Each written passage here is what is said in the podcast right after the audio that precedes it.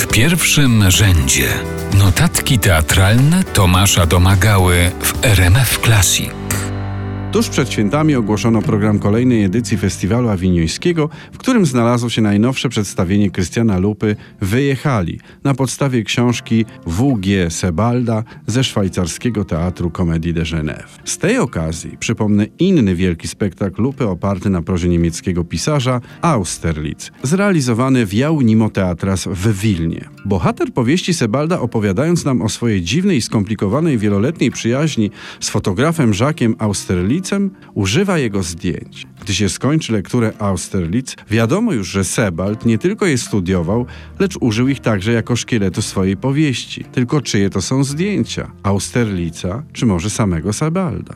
Kluczem do zrozumienia tej niezwykle zagmatwanej, ukrytej relacji jest ich pochodzenie. Sebald jest bowiem Niemcem, który całe prawie życie spędził w Wielkiej Brytanii, Austerlitz zaś Żydem, który w wieku pięciu lat, tuż przed wojną, został wywieziony z Pragi w słynnym transporcie dzieci żydowskich, ewakuowanych do Londynu, żeby ratować je przed Niemcami. Po latach więc spotykają się w poczekalni dworca w Antwerpii. Niemiec, który nie chce być Niemcem i Żyd, który nie wie kim jest. Kat z ofiarą. Sebald kreuje postać żydowskiego dziecka, które po latach dowiadując się kim jest, odkrywa potworność tego, co jego rodzinie i narodowi zrobili Niemcy, a więc poniekąd odkrywa to również i Sebald, który towarzyszy ofierze w procesie empatycznego trwania mimo bólu, którego sam doświadcza.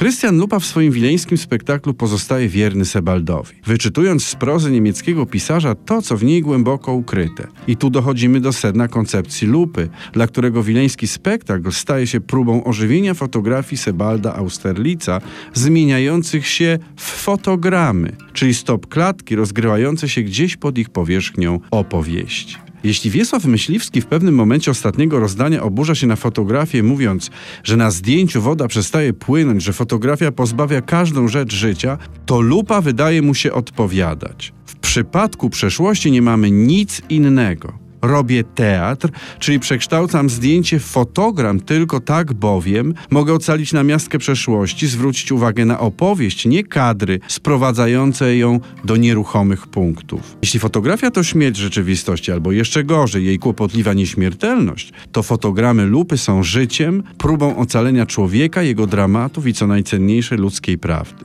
Tak było w Wilnie, a jak będzie w Genewie? Zobaczymy. W pierwszym rzędzie notatki teatralne Tomasza Domagały.